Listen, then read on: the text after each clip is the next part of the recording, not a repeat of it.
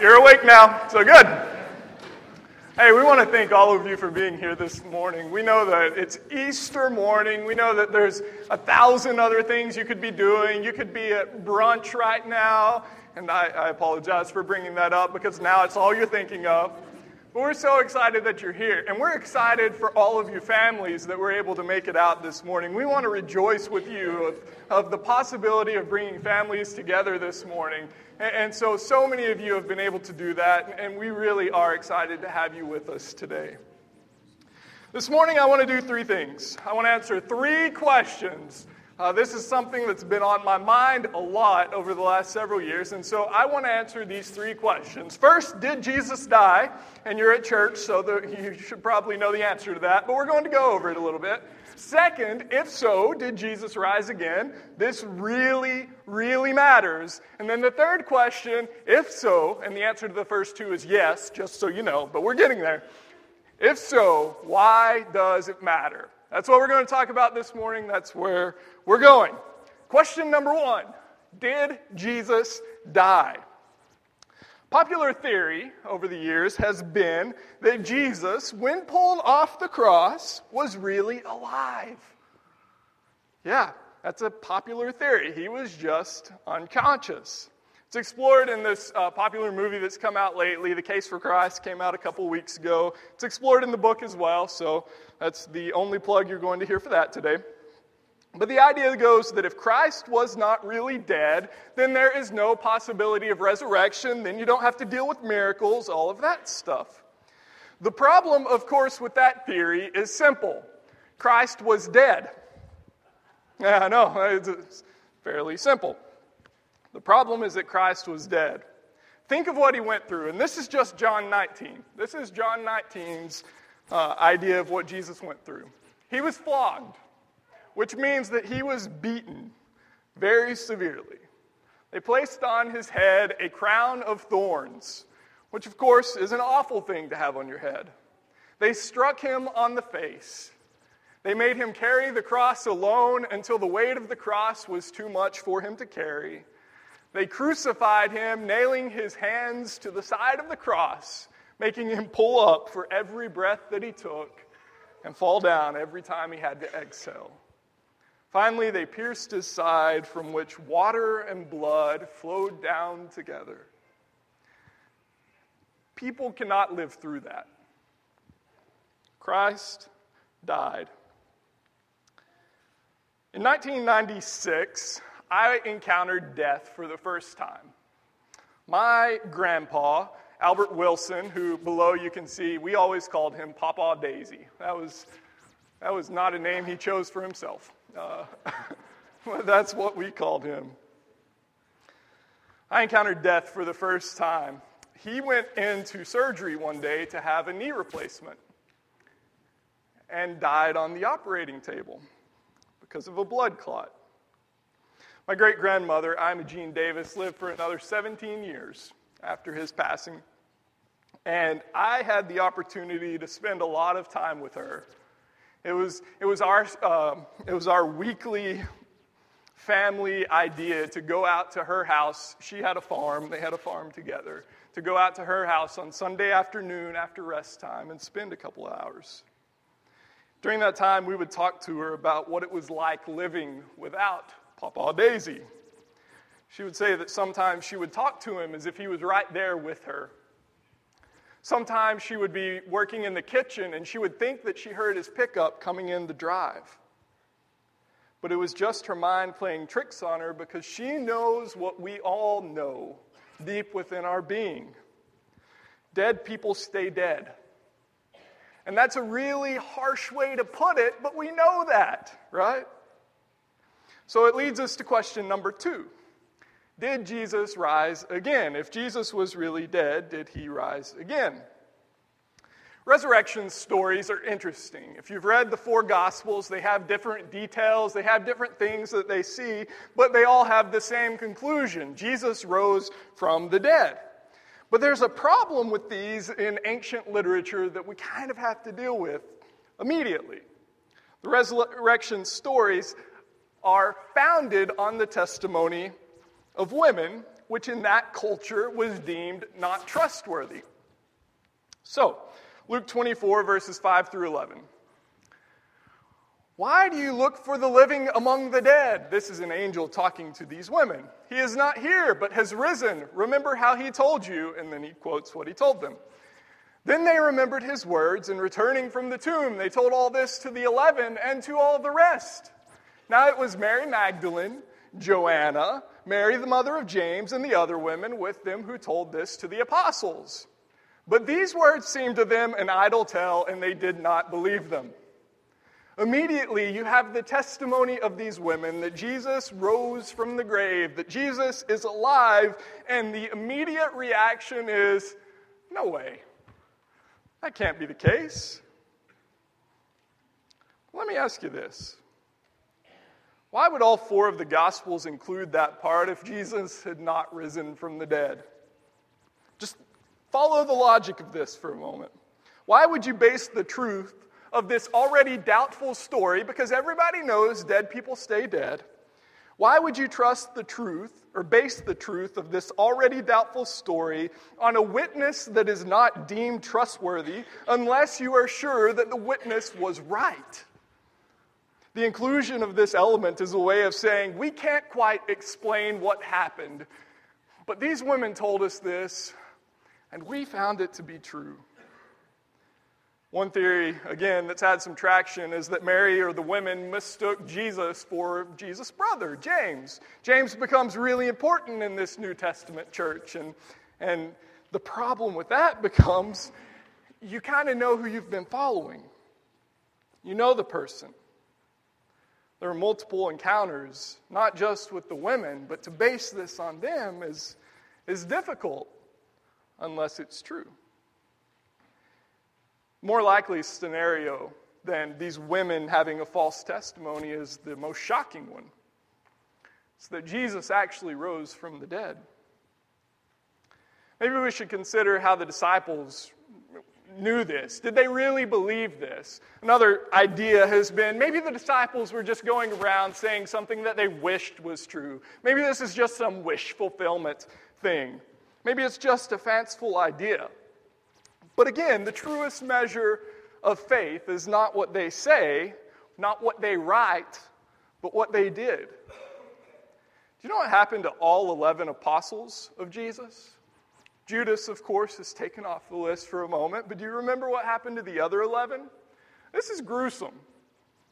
All 11 apostles end up giving their life for Jesus in some very similar ways to Jesus. Peter is crucified upside down. Andrew is crucified. Thomas is pierced with six spears. Philip is crucified. Bartholomew is the worst case, and I'm not even going to point to what happened to him. You can look that up on Google later. All of these apostles follow through to the extent that they give their lives for this message. And why would you give your life for a message that you do not believe is true? Christ died, Christ rose again. If the resurrection of Jesus is a lie that these apostles perpetrated, why would they die like that? We'd have to explain for why, over the past 2,000 years, the church has met on the first day of the week, every week. It's not because we've reappropriated Sabbath as if that's something that we have the authority to do, but it's because something miraculous Something unexplainable, something unexpected, something wonderfully divine happened on that first day of the week. When the tomb was empty, when angels appeared, when Jesus was seen and touched and ate with the apostles, something happened. It wasn't a mass hallucination. Jesus wasn't a ghost, although his body was certainly transformed. It was not a saying that changed over time from he will rise again to he rose again. No, the, the, the point is simple Jesus died, Jesus rose again. And we have to believe that. I think we can get there. I think we can get to the place where that's important and that's true. But then the question becomes why does it matter? And, church, this is why I'm excited that we're together this morning to celebrate this. There are two things that I want you to hear, and I want you to hear them well. First, death was defeated. And that sounds strange because we all expect to die. That sounds strange because we still experience death. But the point is this nobody was expecting Jesus to be resurrected. Dead people stay dead, but Jesus abolished death. 2 Timothy 1, verse 10 says, Our Savior, Jesus Christ, abolished death and brought life. Isn't that good news? Romans 8, verse 11 makes this point. If the spirit of him who raised Jesus from the dead dwells in you, he who raised Christ from the dead will give life to your mortal bodies also through his spirit that dwells in you. Do you know what Paul's saying there? This is, this is really important. What God did for Jesus, God will do for you. And that matters. But 1 Corinthians chapter 15, or that's an important passage. Apparently, I wrote that down on here and didn't actually write the verse down, so that's good. Romans 8, verses 19 through 21 points out that what God is going to do for us, what God has done for Jesus, God will do for all of creation as well. Creation waits with eager longing for the revealing of the children of God. Creation itself will be set free what God has started in Christ Jesus, this first fruits of what's going to happen, will happen for all of us. Church, death has been defeated, and that is good news.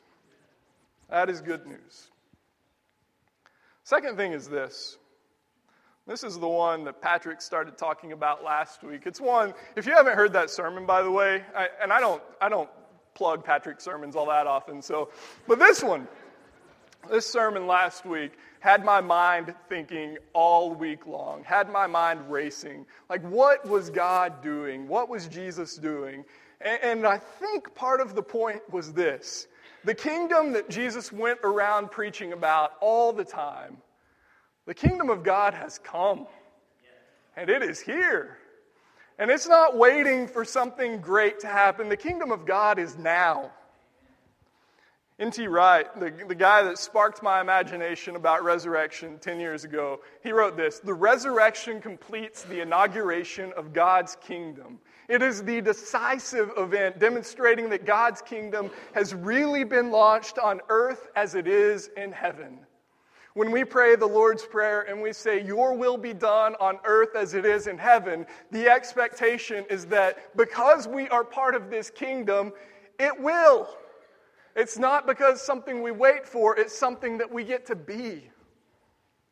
This kingdom that Jesus established, God's new world that is promised throughout Scripture, is breaking through now by the power of the Holy Spirit that is still, within, is still at work within us today. The gospel of Jesus Christ is reaching people in the world by the power of God. And you know that. You see that. You see people coming to know God. Not coming to know about God, but really deeply coming to know God. We have friends that overcome addictions by the power of God. The things that have held them down, the things that have held them away from God are being stripped and thrown aside because God's kingdom is here. Marriages and families are reconciling by the power of God to where God is at work and God is doing something big. Homeless people are being housed. Hungry people are being fed. Lonely people are gaining friends. Sick people are being healed. Naked people are being clothed. What is broken is being made beautiful by the power of God because the kingdom of God is here now. It's not something we're waiting for, it's something that we're already experiencing. And, church, this is why it matters to us. This is the point. We're not just onlookers of this kingdom. We're not people sitting outside saying, Oh, isn't that nice? We're not just recipients of the kingdom. We're not just citizens of the kingdom. We are actually ambassadors of this kingdom of God.